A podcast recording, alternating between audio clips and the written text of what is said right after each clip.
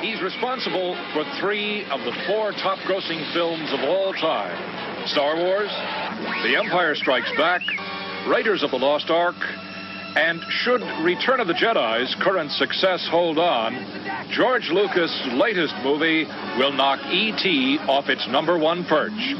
Not a bad record for a filmmaker yet to turn 40. George Lucas began making movies at the University of Southern California.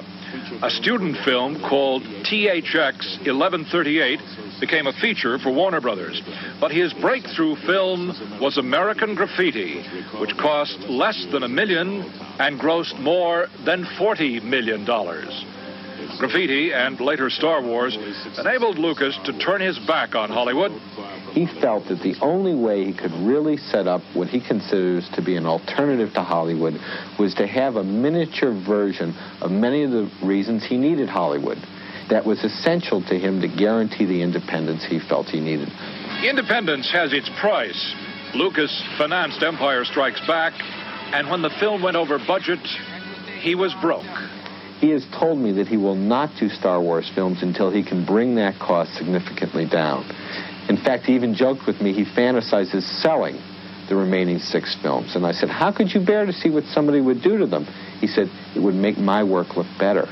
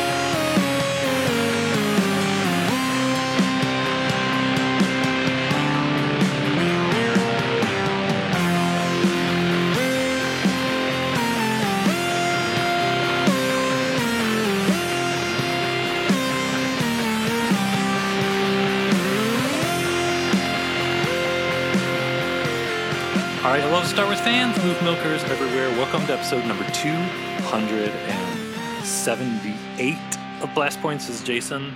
And this is Gabe. This week we are talking about the 1971. I don't even want to call it a documentary. It's like just a filmed conversation with George Lucas and this guy, Gene Youngblood, that was filmed for Los Angeles Public Television channel KCET.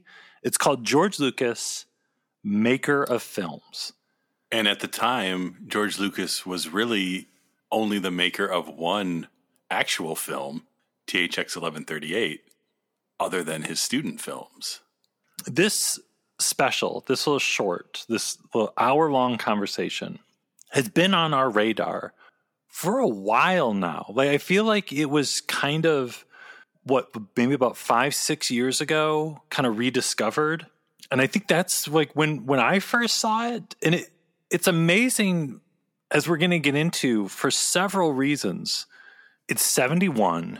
Lucas, like we said, he's only made THX 1138. He's very far from being the household name he is today. But it's absolutely essential, I would say, for fans of Star Wars, for fans of George Lucas, and all the things that kind of went into the creation of Star Wars. It's all there in this chat with Gene Youngblood. It's young Lucas. It's Lucas at his most, one of his most angry and rebellious, but he's also very chill. I don't know, Gabe, how would you describe this George Lucas maker of films. Yeah, because it is it is interesting that he is simultaneously completely chill, like you said. But when he talks, yeah, he's angry and he's angry at Hollywood and he has very specific complaints.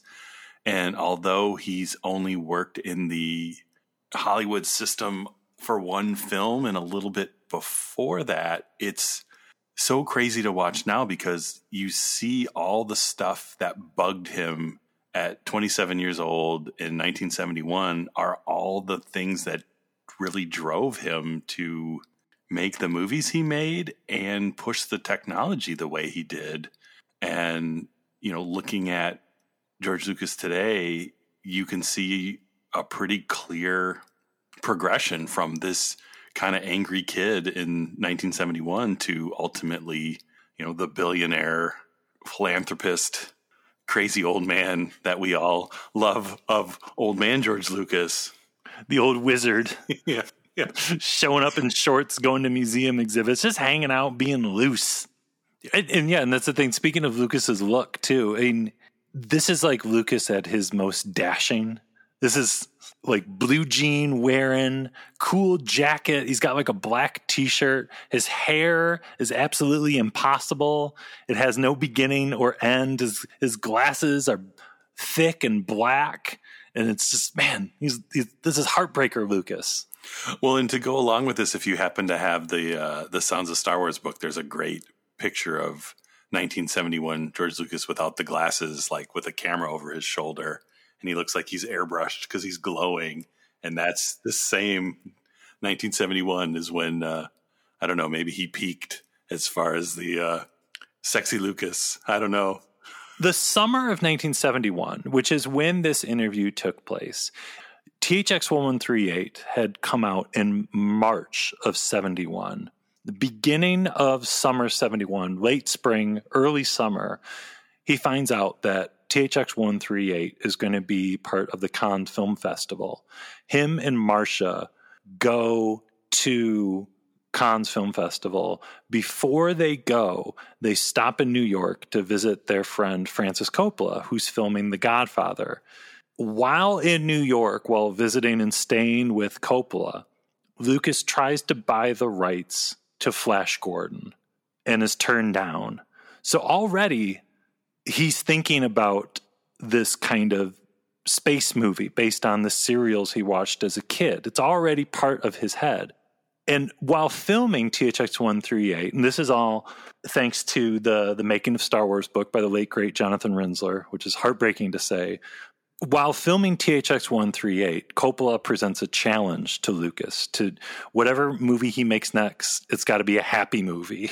so Lucas decides whatever he's going to do next, he's going to base it on his childhood in Modesto and hot rods and cars and cruising and all the music he loved, which eventually became American Graffiti, which also probably when this conversation with Gene Youngblood and this George Lucas maker of films was was made, just underneath the Hollywood Hills and the Hollywood sign in LA, he was writing American Graffiti with help from the Huycks. And also around this time in in late summer 71, he signs a two-picture deal with United Artists where eventually they thought they were going to make graffiti. That in, did not end up happening. But in August of 1971, probably maybe right around the time when this is this Maker Films is filmed or released or whatever, United Artists registers with the MPAA the title for an upcoming film, The Star Wars. So the very first steps to this space fantasy idea he has, this serial, this callback to the the things he loved as a kid, very much like graffiti, was all beginning right around this time. And it's so fascinating to listen to him talk in Maker of Films and think about the secret he has in his head that only maybe he and Marcia and maybe his weird buddy Steve Spielberg, who got turned on by the 4EB short, maybe just a handful of people know about his ideas for his next movies he has. It's an amazing portrait of a person whose life is about to change in this George Lucas maker of films. I think we talked about it in the the New Hope commentary commentary episode we did a little bit while back. There aren't many people out there today who have had one kind of manifesto to their lives and have stuck to it through thick and thin, like George Lucas has. Right. A lot of people can say a lot of things and talk the talk, but not everyone can follow through and back it up the way George Lucas did with the rest of his career. And yeah, it's amazing that there's this little snapshot of him at this time, and it's it's not even you know as much a formal interview too. Is it? It's not like it's like you said earlier. It's really just kind of this conversation between these two people who neither of them are really that big of a deal at the time, and they're just talking about philosophies of filmmaking and you know these two guys have a lot in common and a lot of differences and it's yeah it's just this incredible chat into where was george lucas's head in 1971 and we got to give a shout out to to the other part of the conversation uh, gene youngblood.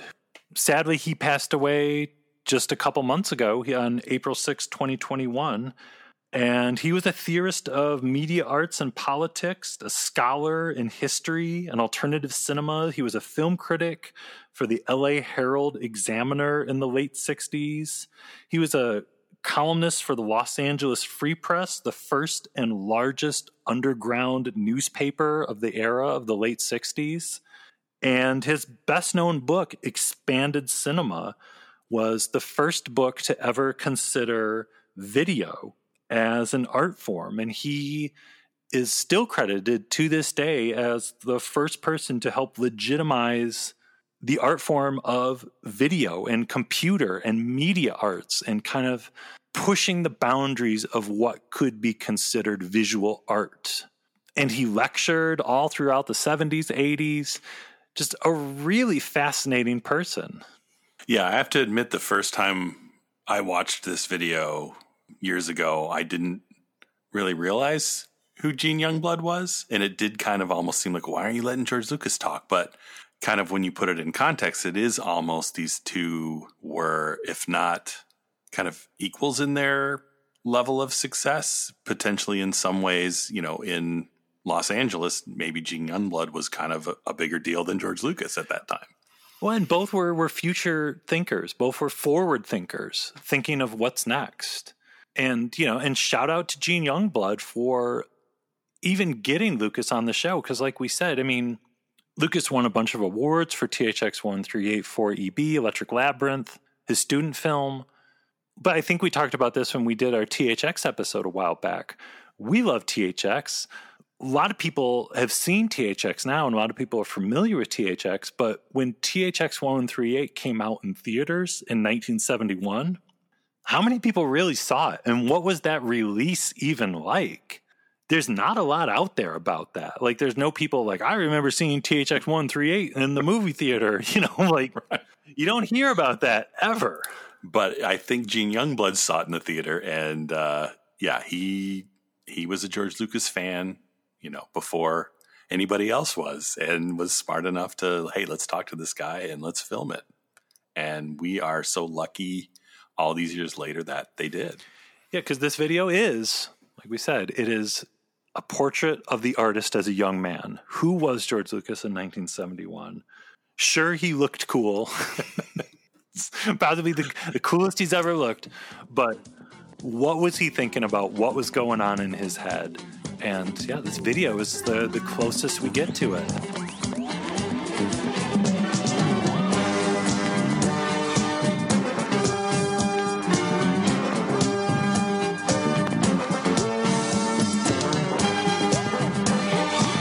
I like the idea of a futuristic, uh, sort of brave new world. And I wanted to do something extremely visual, you know, that had no dialogue and no character and that sort of thing, and, and sort of cross between a theatrical and a non-theatrical kind of experience. It was such a huge vision in, in, in, in, in so very few minutes. It was just, it had, it just spoke volumes about the future and and my favorite subject, science fiction. It's all kinetics, it's all imagery, it's all, you know, it's all working on that level. I was impressed. Then I went to USC at a uh, at their annual student awards.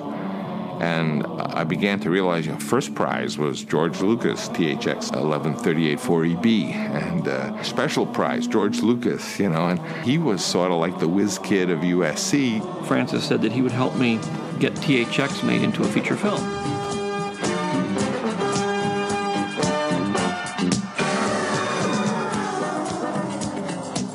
So the documentary is kind of formatted into these these four parts of conversations between Lucas and Youngblood. Like within between those, like either playing all his, some of his shorts or clips from THX 138. But the conversation is kind of divided into four parts. So we're going to dissect the conversation in these four parts. So it kind of starts out with a little Lucas history backstory. He goes into how he wanted to be in the film business and just his frustration with feeling like he was shut out and that there weren't opportunities to kind of break into Hollywood. And they go back to questions of as he was growing up, you know, was he into movies? Was he into TV?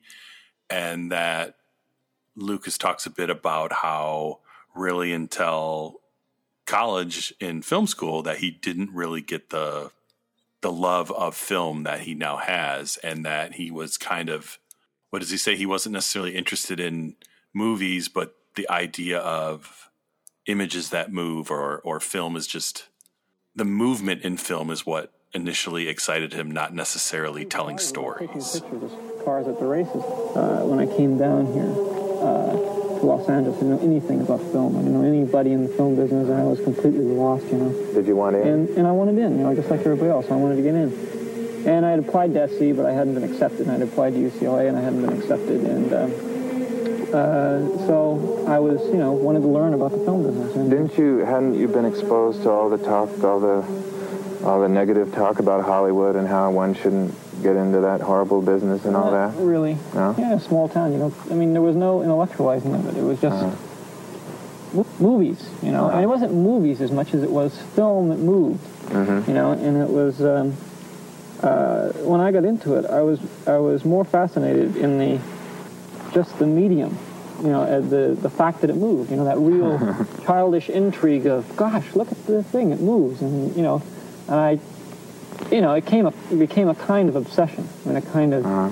real desire to watch things move and photograph them What moving. things? I mean, did, did you have like, I it just- didn't matter? It started. Uh, I mean, didn't you have dreams that you wanted to, to make real and that's why you wanted to make movies? You know, that, No. uh, one gets the image of a filmmaker having my f- the part in this that really raised my eyebrows was when he's kind of s- scoffing at the idea of him being a filmmaker and he relates it more to being a toy maker and that he's interested in the mechanics of it and it's just like hearing him say that in 1971 it's pretty wild well, I don't know. I got into it.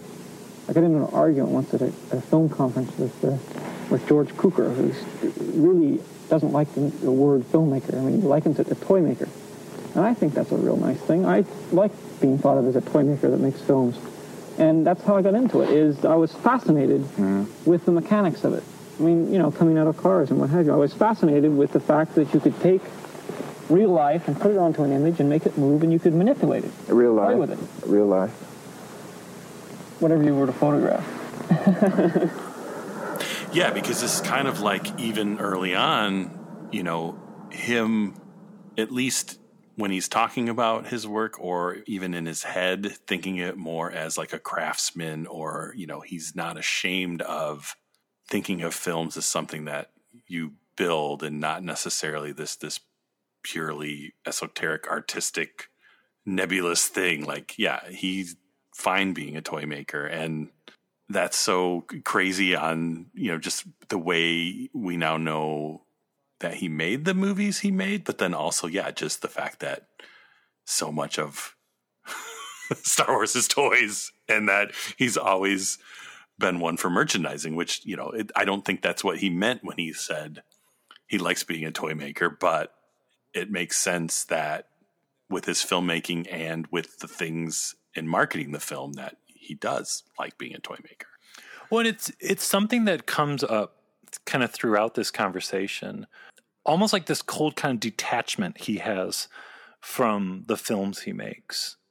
And again, it kind of goes back to the the New Hope commentary commentary where it's like the way he sometimes talks about his films. Like you're not you don't often get George Lucas crying about the unmasking of Darth Vader and the the message of father and sons and that Star Wars is all about family and love. I mean, that kind of came later in his career, and you, you, get it every once in a while in an, like in, in a candid interview, but it's a rare thing. Like more often, I feel like he talks about what he makes in the more technical aspect. It's almost like that's where he's happier discussing things.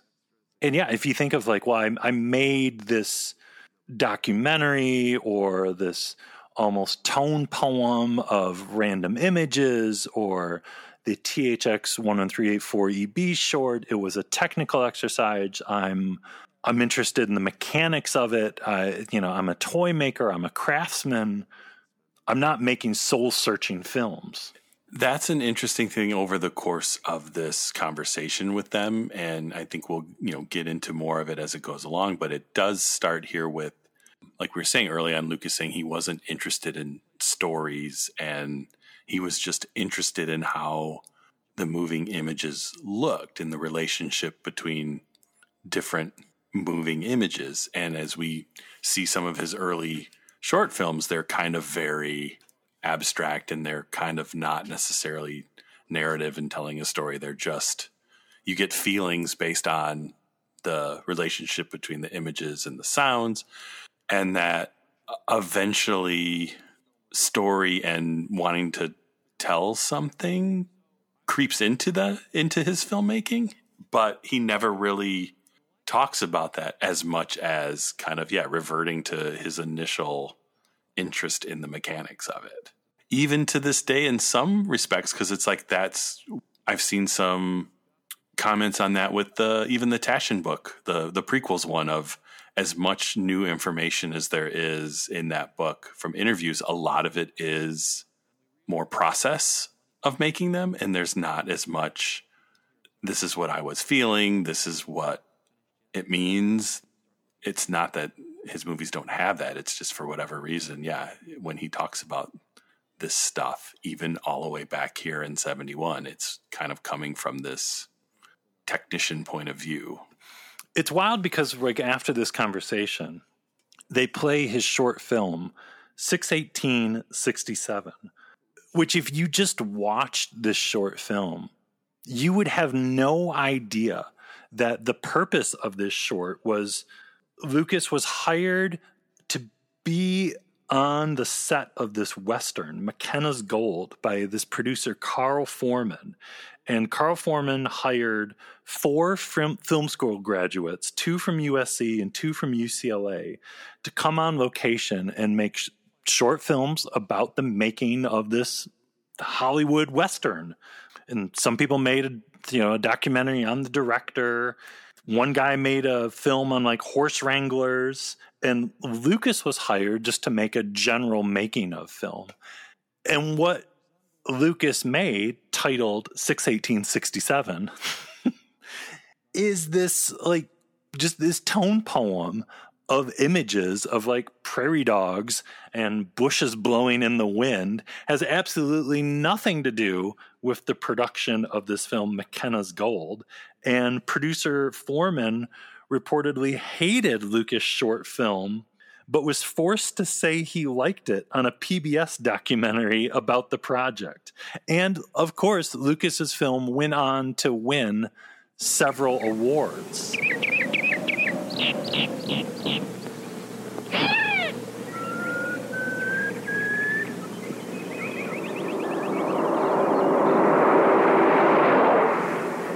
It's a cool short, and and I have to say, I think this George Lucas Maker of Films was the first time I saw this short. It is cool going back to watch because as much as it is kind of just this abstract thing, you can see the the beginnings of THX and even the Star Wars kind of mixing of images and audio though because the only thing in it that actually does seem like it's actually a documentary on the film is in the middle. There's some footage shot from really far away of of the crew and stuff, you know, filming, but you can just hear the audio of the filming really loud. So it's like you're still kind of looking at nature, but you hear these kind of you know people talking and and and machinery going on from them filming and it and it does you know start to have that kind of THX and, and ultimately Star Wars mixing of kind of weird sounds going with the visuals. So it's it's like you can see the beginnings there.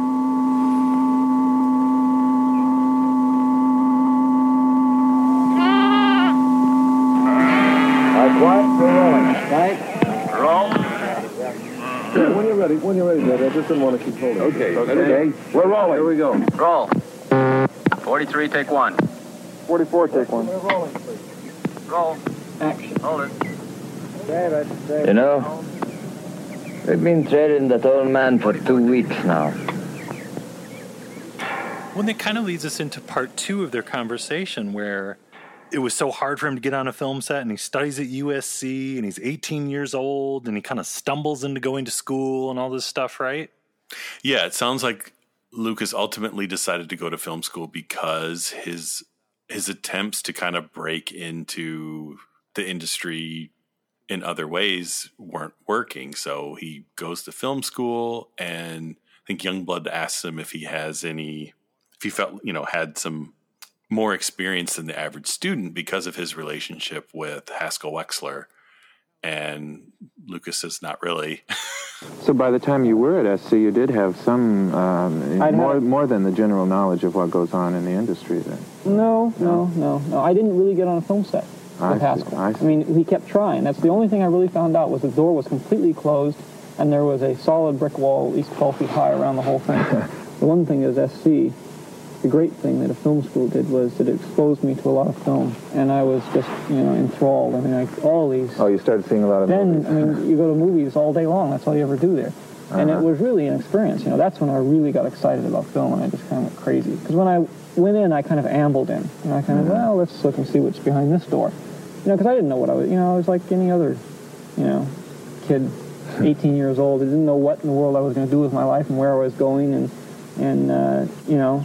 Uh, and I just stumbled into this film school, and then there I was, and it was like the most incredible thing I'd ever witnessed in my life. Uh-huh. Uh, I really think of film as a language. and then Youngblood starts talking about, I believe it's the the THX short of just how the images kind of convey a feeling, and that it looks like he's choosing the images based on the feelings they convey more so than necessarily just telling a story. And Lucas kind of goes into how he's been trying to keep that style of you know putting something in the film because he likes the feeling it gives and getting pushback from the executives at the studios with THX the the actual film version of him wanting to put those kind of things in and them not understanding that it, it works because it feels right. And this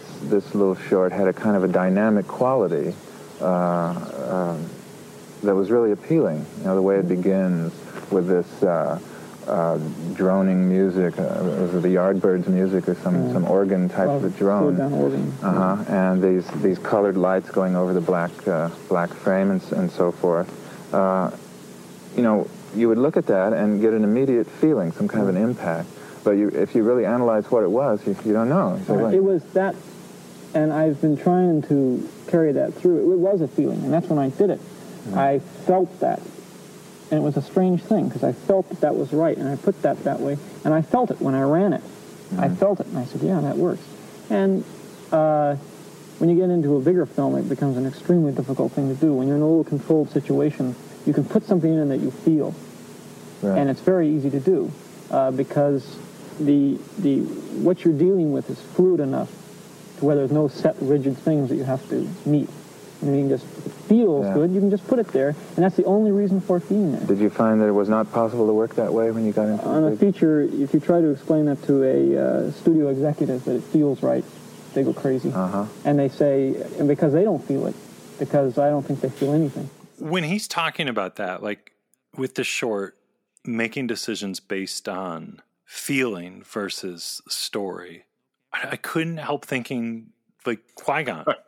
Right. Act on instinct. Trust your feelings. You know, they're just the basics of the the force. Yeah, the force is all about making movies. We, it's been right in front of us this whole time. That's what it's really about. This is how you make movies. The fabuloso stamp and everything.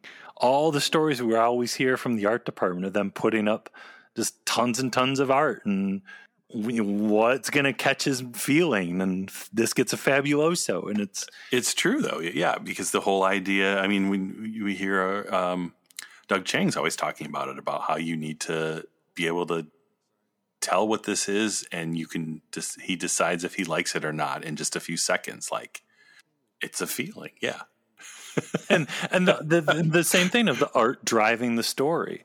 And what is this art? It's something that causes a feeling causes a reaction you know we talk about this stuff so much that's as so many star wars fans do and think about it so much that when you hear this young, angry blue jean George Lucas talking about this stuff, you're like, oh, oh, oh yeah, that's that's what we t- think about and talk about every single week, that every day.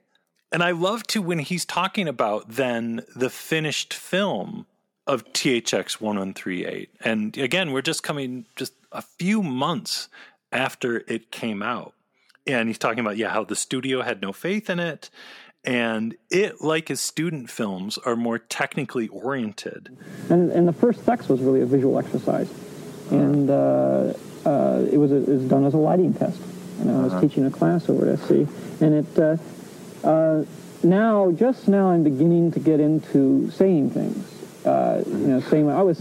Well, that was that was what about a 15 minute student film made in when 1968 or 67 or 8? Yeah, 68, uh-huh. I think. It was finished I remember at the time I, I was uh, writing some film criticism, and, and, everyone, including me, everyone was impressed with the technical quality of the film. It, it, was one of the few films that one had seen at that time in which there was a substantial portion shot off of a television uh, mm-hmm. tube and so forth, and it did have this rather uh, kinky, futuristic quality about it, and this, this was very impressive, and also, um, I ha- having just seen it this morning, um, uh, I realized that, that also that film was like, it's a chase sequence.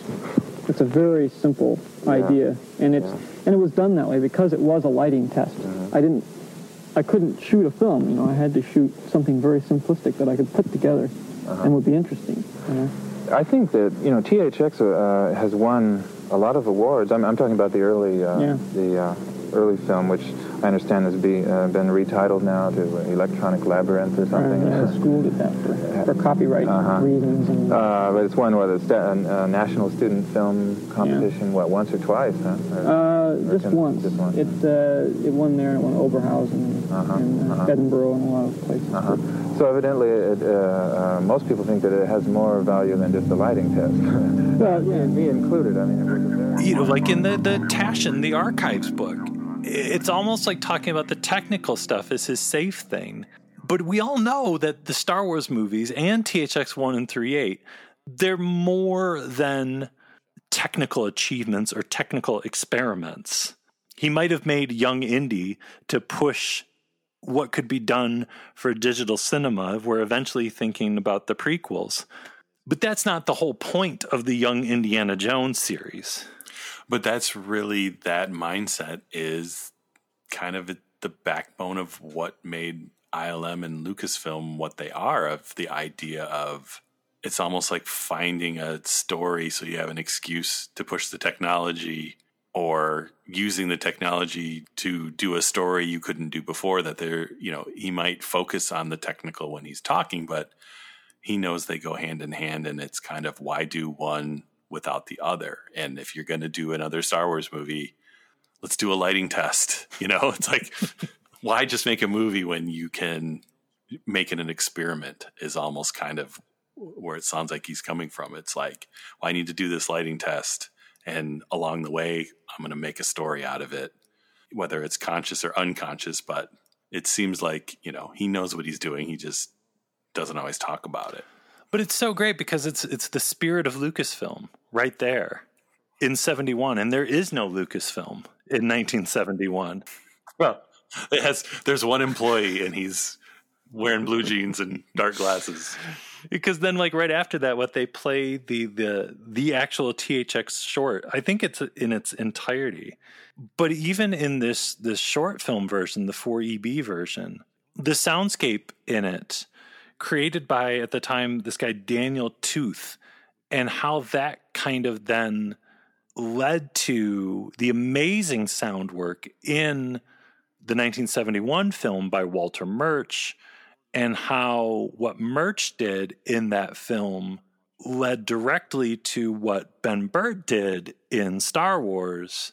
And as we've talked about quite a bit on this show, the importance of sound design in all of Star Wars and what a major role it has and how its roots. I don't know, you can go right back to the George Lucas student films for that. We've located THX 738 4EB. Put it into the film by 444. Hey, uh, has it been programmed before? THX 1138 been programmed before? Plus 55-1212. We need a train profile on THX uh, 1138 4EB. Uh, go 397 THX 1138 has demonstrated a spatial orientation coefficient loss in the preceding two months. THX 1138 Well, and it's it's crazy to see that you know the idea of okay, this short film was a lighting test, and it was a lighting test to you know shoot with just natural light in these locations, which ended up being how they shot most of THX. So it wasn't just a test in name, it was actually a test that led to something bigger and better. And in the end, kind of the way THX was made in some ways was a test for how Star Wars ends up being made. And and the original kind of look he was going for was more of what THX was with natural lighting and more, you know, using documentary cameramen and that sort of stuff. And and that carrying through through all the Lucasfilm projects of, like you said, with Young Indie being its own thing, but it's a test for something else coming along. And the special editions, hey, let's release the special editions because people love these movies, but let's add some stuff to it as a test for this next thing. And that just that mindset of, yeah, it really is just the combination between doing something for technical reasons and doing things for artistic reasons at the same time. And then finally getting to do the prequels and well let's test a full motion capture character. What's that like? Well how, would that work? I think we could use that again for something in the future. It never stopped and it started way back with thx student film. So then we move on to part three of the conversation and this is kind of Francis Coppola kind of really enters the conversation, his relationship with Coppola, American Zoetrope, I, I just always find this stuff all just completely fascinating. Well, and after reading about the zoetrope stuff in you know the various making of books there was a lot of that in in the lucas biographies. It's kind of fun to just see lucas kind of in the middle of it talking about it because a lot of times you kind of get the maybe it's the coppola version where it's like hyped up of like it's the best thing ever and and it's going to be the best thing ever and you hear Lucas here, it's just kind of like, yeah, well, you know, we're doing this thing. The stories I heard were, were a little more elaborate than that. The, well, the word went out that Zoetrope had the state-of-the-art technology, and you had all these fabulous uh, we, pieces of equipment. We got a lot of new equipment in, and uh, uh, we had problems getting it working and stuff. A lot of experimental equipment. You know, mm-hmm. we were, you know, it's cheaper because it's experimental. I mean, because nobody uses it. Uh-huh. So uh, we were going out on a limb on a lot of equipment and stuff. And literally, Francis had made enough money on the Rain people and what have you to invest his in everything that he earned in buying equipment to make American Zoetrope work. You really don't have to be in Los Angeles to make films or Hollywood. You can make them anywhere, make them anywhere in the world. Uh, all you have to do is have the knowledge. I mean, the facilities that they have here, you can have anywhere. You know, all you need is a camera. Uh-huh. You can buy a camera. So we essentially bought a camera and moved to San Francisco and uh-huh. said, "We're going to make movies up here, and uh, we don't need." I mean, that, but then that made me think of you know ILM and Lucasfilm, and it made me think of the volume too, of literally creating a movie set out of nothing, out of technology, and being able to film the impossible anywhere. And the ultimate goal of that being making it easier for anyone to make a movie. That if they can do it, then other people can do it. And it's, you know, it's not just him not having to be in Hollywood, making it so nobody has to be in Hollywood. Well, and that kind of leads into like a long part of the conversation too, where it's the angry young man comes out, where he's very bitter about the studios. The dollar is more important than the idea. And you've got to remember too that THX 1138 comes out and it's this, you know, experimental, absolutely bizarre movie that this guy made. And what was it? Warner Brothers had psychiatrists interviewing people at test screenings, like asking them if they were okay after they watched this movie. Like, I think Warner Brothers was terrified of THX 1138. Yeah, I, it, it's a fact of uh, uh, kind of resentment, I guess, that everyone feels when one finds that uh, somebody who has the money or has the, as a result of the money, has the power to make decisions that are out of their area. You know, but because they have the power and because they have the money, uh, they can make like aesthetic, directorial, writing decisions, which they have really no business making. And it's you know it's in this country the dollar is above the individual. A man's brain, a man's experience, a man's talent is below the dollar. The man with yeah. the dollar is the final say. You seem to have arrived at a position that's uh, perhaps opposite from the one that we started talking about this morning, was where you said that you be- became interested in film having no real con- conceptions about it, but simply wanting to make images that move right. together with sounds. And now your experience with the industry has perhaps turned you around where you, you now have very definite conceptions, yeah. and just making images is not enough anymore. No, he's not wrong. The idea of the, the people with the money are making the decisions, they have the power but the thing that's always so incredible with kind of the George Lucas story and seeing this is, you know, he knew that was the way things were. And to fight that, ultimately, he just got the money, you know? And it's what's so kind of crazy is, you know, Star Wars, when it was a success, and instead of, you know, spending all his money just being rich, he took most of the money or all the money to make the other movies, to build Skywalker Ranch, to really put himself in Lucasfilm in the position of now he has the power and the money and can make decisions about his own films. And I think just that whole aspect of his career is kind of incredible in a way of seeing this, you know, young guy who's so frustrated by the way things are and actually kind of turning the tables and it's the same thing too with the the money from the sale to Disney and how he gave it all to education charities, and it's, it's kind of the Lucas thing. It's like Carl Foreman gets mad at him because he makes a weird tone poem documentary about the making of Mackenna's Gold, but it ends up winning a ton of awards. And then he's got to go on PBS and say how much he loved it. People dismiss Star Wars as being this mindless children's movie, but here we are, 2021, and we're on episode what is this?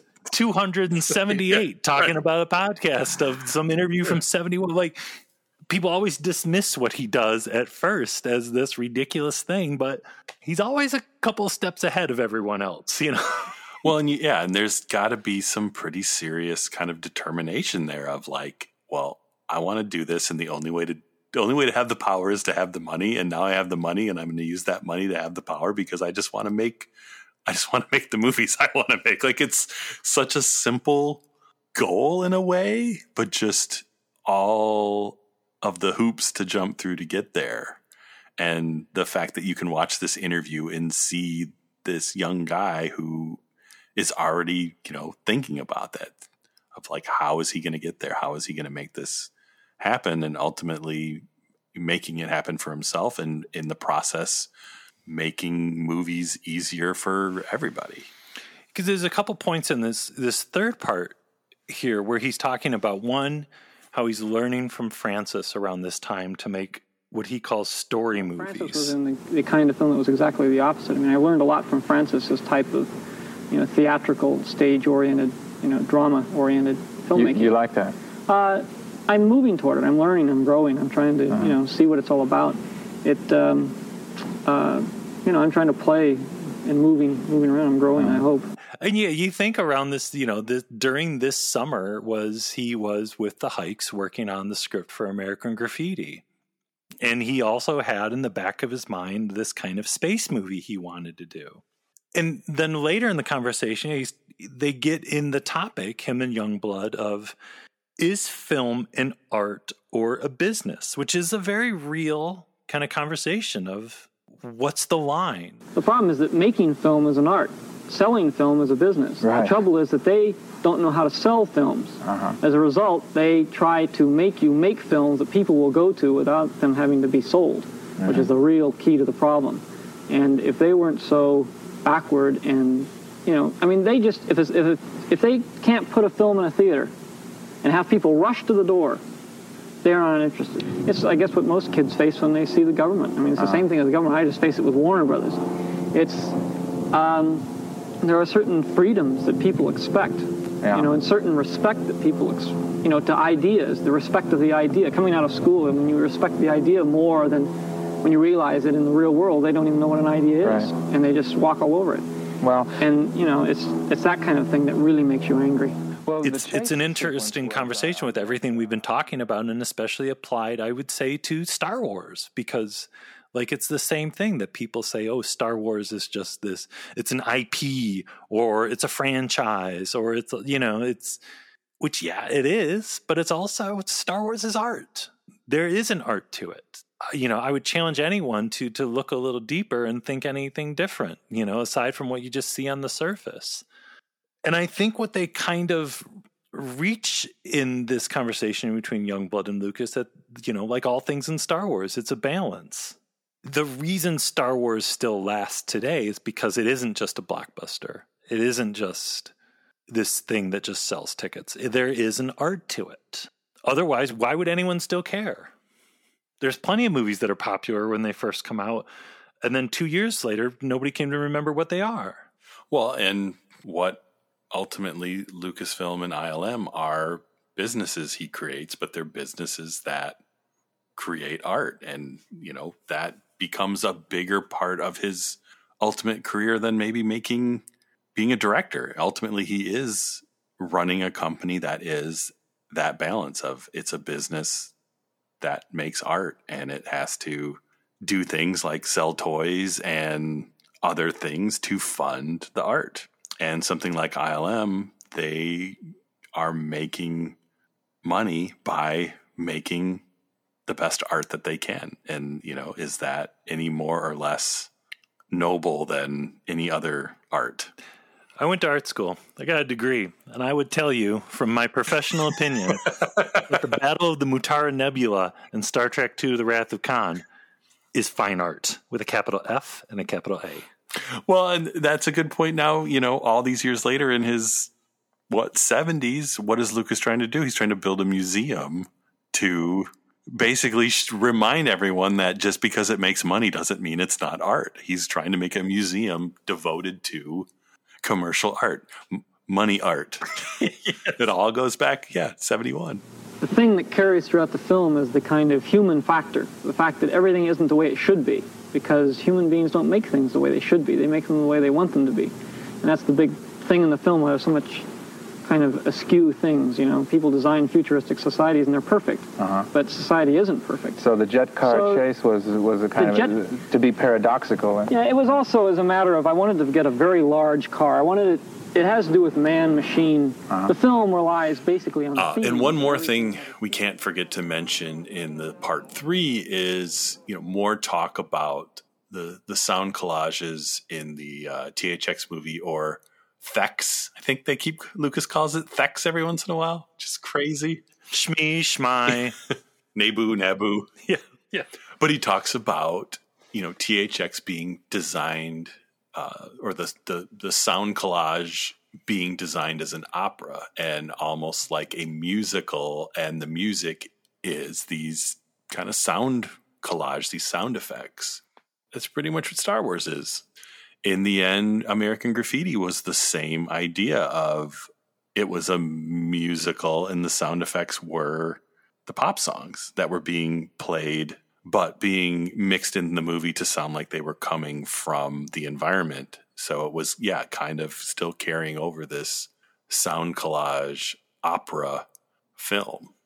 Just happy stories. You, I take it you shot those sequences silent, and then somebody composed these right. sound.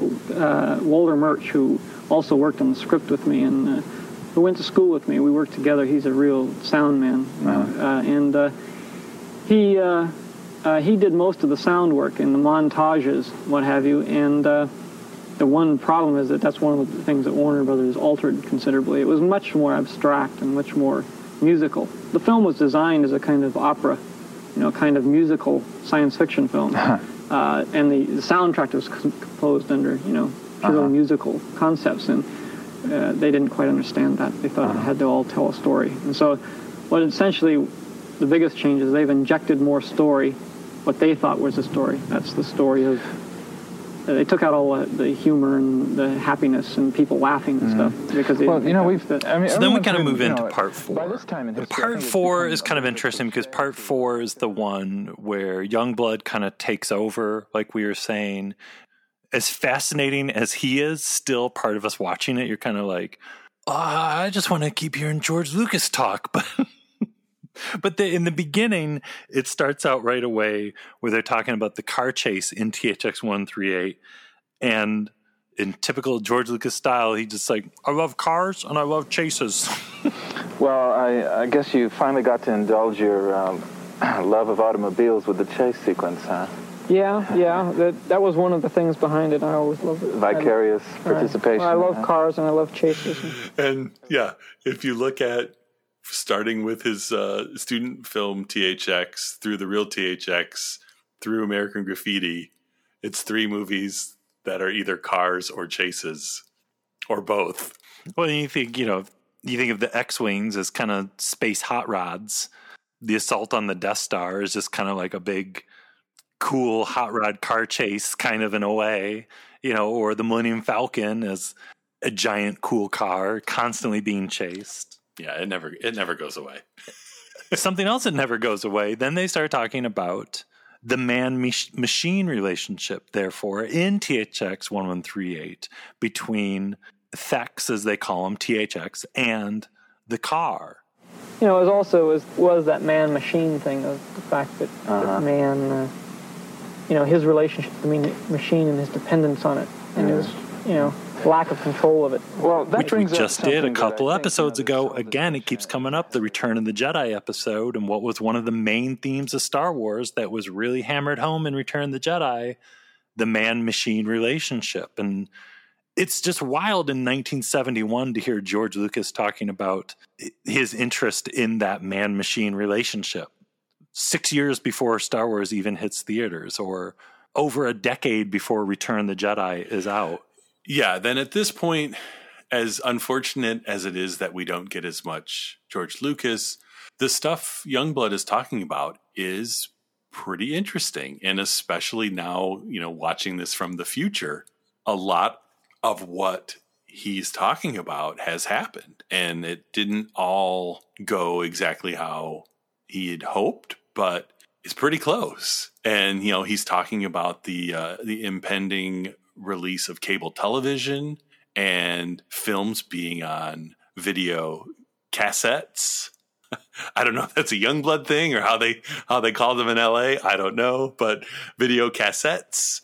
The very nature of filmmaking as it has existed for almost like 40 years, uh, or more 40, 50 years, with the exceptions of the beginning of film, has been this highly centralized thing in which it costs so much money to make a movie that you had to address the broadest, lowest common denominator type of an audience to get the most people to pay the most dollars to go into the theater and see this film, and therefore it developed what I, what I call uh, perceptual imperialism.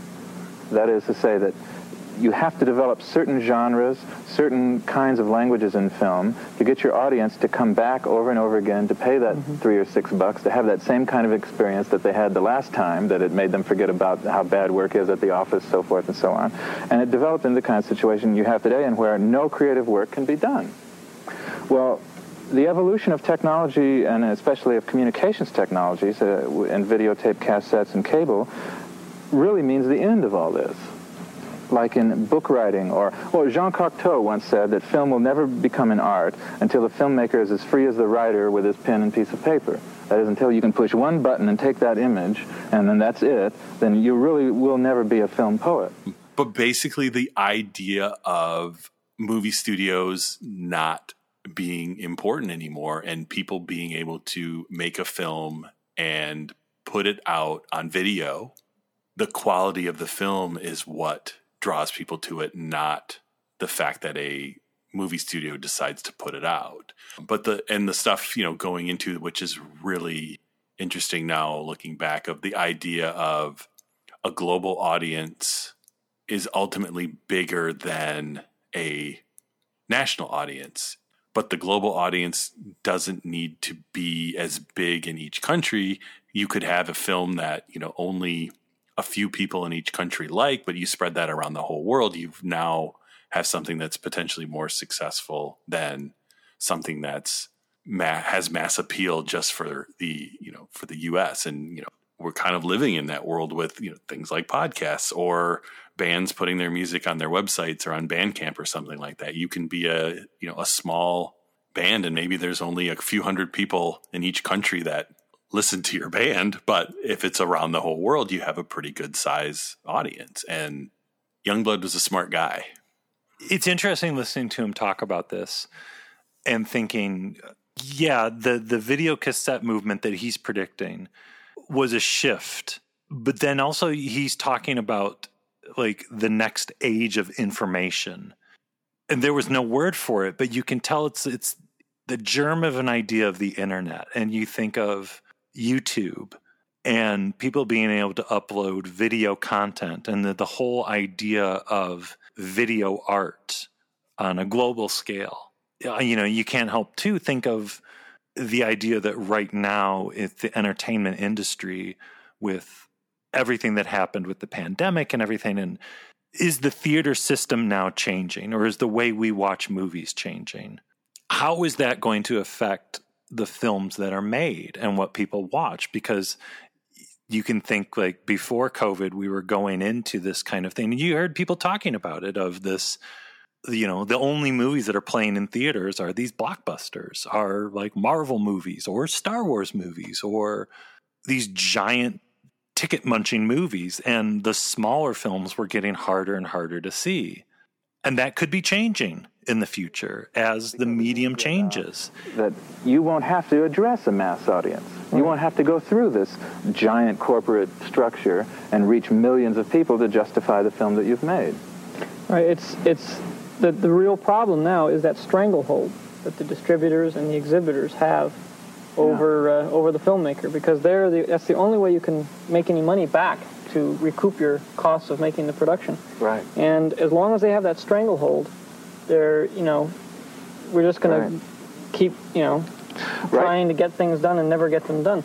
It's uh, it's uh, it's an interesting thing that really in terms of the mass audience, the problem is that the the people that are selling movies only want movies that they don't have to sell. And I bring that up again of because course, it's, right. it's it's their thinking, it's their laziness in terms of selling movies that is the thing that's going to mm-hmm. you know make cassettes so so exciting anyway because of the fact that then you're going to have a much better sales program and you'll be able to sell your your your your wares directly to the people and you won't have to sell as well, much. I mean you don't have to oh, sell it, it's far more revolutionary. Millions, millions. It's far more revolutionary than that. For example, and he's right there, too. there and he's now, he's coming right off THX 138, which again, like we said, there's no stories of people going to see THX 1138 in the movie theater because I don't know if people did. And you go back and watch THX now, and it's weird and it's bizarre, but it's probably not as bizarre as it was then eh, because you could see someone, a young filmmaker, coming out with a bizarre experimental science fictiony kind of film based more on feeling now than perhaps in 1971. And a movie like THX would find an audience now more so than it would have in 1971.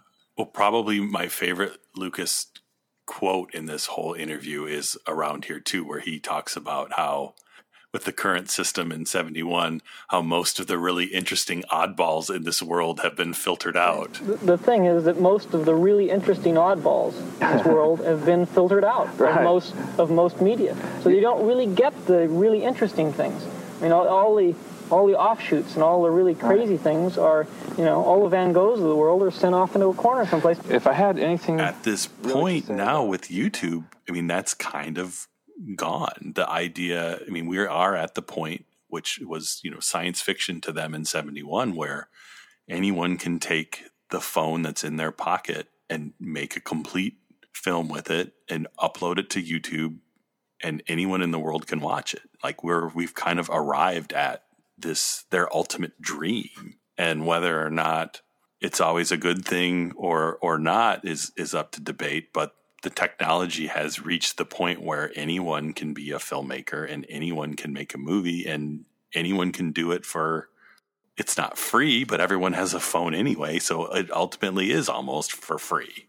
Well, and this even in the Hollywood system, this is a year before The Godfather, and this is before Star Wars, and this is before Jaws, and this is before the oddballs took over Hollywood.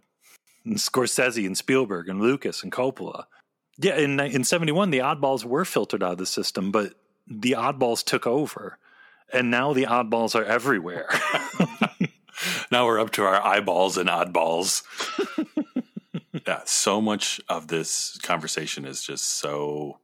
Uh, Yeah, there's no other word to say, but it's just fascinating to go back to and and where these both of their kind of heads were in 71 and kind of where we ultimately are now in 2021 is in addition to anything else in their careers these two guys kind of had a good handle on the future So overall, looking at this whole conversation, Gabe, who was George Lucas at 27 years old? How does it inform that space movie he made just five, six years later? I think it's one of those things where you realize how, I think, focused, as much as it might seem like, you know, it's just feelings. He's he's going with his gut, but there is a definite focus to where George Lucas, the filmmaker, wanted to be, and he, in his mind, saw his future and potentially the future of the industry and he did whatever he needed to do to get there and ultimately got there. Like it's not like going back watching this, you're like, I don't know how this guy ever became successful or, you know, how, how did he even ever make Star Wars? Like you can see where that all came from, even in this brief conversation. And one thing that, you know, with just them talking, I think during the credits, that's interesting too, is they start talking about how Zoetrope's going to be making educational films because, you know, it's a good business for them. But you hear Lu- Lucas saying how, you know, education, he's excited about it and how teaching is the key. And it's, you know, another thing now, all these years later, just so much of his outside of filmmaking work has been with education and you know having a um, a charity for education and the Star Wars film strip you know for schools like a lot of that is it, that person was there and yeah he's kind of the same guy now all these years later uh, in Zoetrope, you're going to start uh, producing uh, a lot of educational and uh, uh, industrial type films, Right. aren't you? We're moving And- into that market. It's a valuable market. There's there's enough money in it to make a strong financial background, and then we're doing something worthwhile. You know, it's like teaching is. Ha- have you been talking to any of the cassette people? I, I Uh, couldn't help thinking too, Luke Lucas, that Luke Skywalker being the alter ego for Luke, and if you think of the evil empire as you know the Hollywood system, which there's Lucas hates the Hollywood system like Luke hated the Empire. And Luke kind of stumbles into the Rebel Alliance, and Luke ends up being the one that brings down the ancient Sith Lord and has everybody singing and dancing on Endor because of love. And Luke was determined to bring this all down in the way, the very particular way that he wanted to do things. And I don't know, you just can't help making that connection of so did George Lucas. He he brought it down, he changed the system and this conversation with Gene Youngblood is like a New Hope era George Lucas. This is this is Luke still on the farm. It's this is uh, him talking to Camie and Fixer. He's got the floppy hat on, and uh, you know it all. It's not in the movie, but it leads to where the movie leads. Maybe Gene Youngblood is like Biggs. Biggs was a little older than Luke, a little bit more experienced, you know, and this conversation too, and them sitting in the Hollywood Hills, sitting in the flowers, it kind of looks a lot like the conversation between Anakin and Padme in Attack of the Clones. Yeah, it kind of is talking about politics. It's it's all there. I ju- It's just at any moment, Gene Youngblood's going to start talking about Palo and his dreamy eyes. I, you know, and I wouldn't be surprised. Well, and you know, after they fade out at the end is when he jumped on the the shack and uh, fell off and played dead. The uncut footage. Maybe it'll be playing at the Lucas Museum of Narrative Art. All right. I was 12. His name was Palo. We were both in the legislative youth program. He was a few years older than I. Very cute. Dark curly hair, dreamy eyes. All right, I get the picture.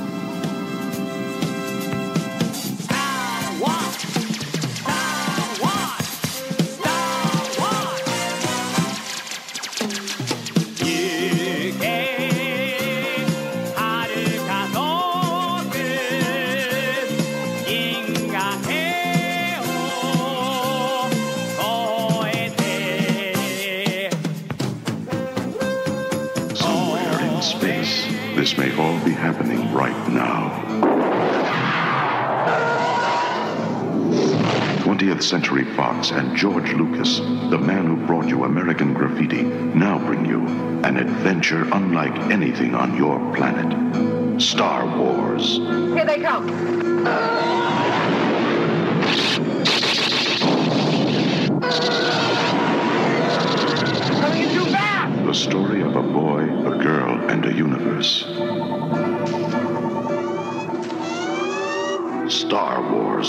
A billion years in the making, and it's coming to your galaxy this summer.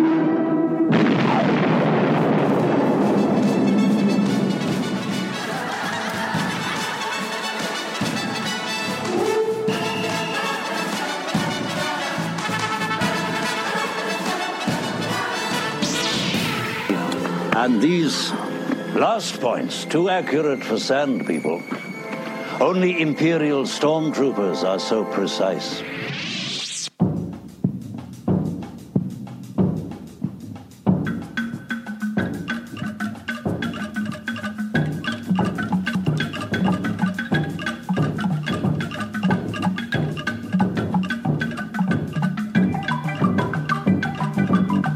All right, folks, guess what? Apple Podcast reviews. You know them, you love them, we love them, and it helps the show. It helps more people find the show when they look up Star Wars podcast on the internet. Blast points might come up if you leave an Apple Podcast review. And aside from all that, we really love reading them. Brings warm feelings to our hearts, makes us feel good. So if you listen to this on something Apple, go over there, write a little something nice after this is done. We'd love it. And make sure you check out our website, blastpointspodcast.com, home of the handy dandy search feature if you are looking for a back episode or something in particular. And make sure you're following us on Twitter and Instagram and Facebook. And if you're on Facebook, make sure you are in the Super Chill group. If you want to support the show different way, we've got the Blast Points Army on Patreon. Bad Batch review episodes. Season one is done. Last weekend, we just had our review episode for the final episode of season one, Kamino Lost. What an episode. And last week, we had the uncut Steve Bryant from QVC episode.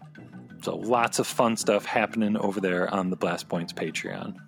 Good stuff going on there. And we might be getting back to the beginning soon, maybe, and some Indiana Jones stuff probably coming up. So it's going to be good. It's going to be good. But that about wraps up number 278 here. George Lucas, maker of films, conversation, Gene Youngblood. It got deep, it got heavy. Watch it, absorb it, learn it, love it, learn about story story films. I might go as Gene Youngblood cosplay at Celebration Anaheim. I'm a big fan of his leather jacket. Yeah, look look for Jason walking around handing out video cassettes. All right, well, we'll be back next week with Indie Year. It's going to be a hot one, folks. It's going to be a hot Indie Indie Year episode next week. So look forward to that. But yeah, until then, thanks. Thank you, everybody. Bye, bye, everyone. May the force be with you. Goodbye, old friend. May the force be with you.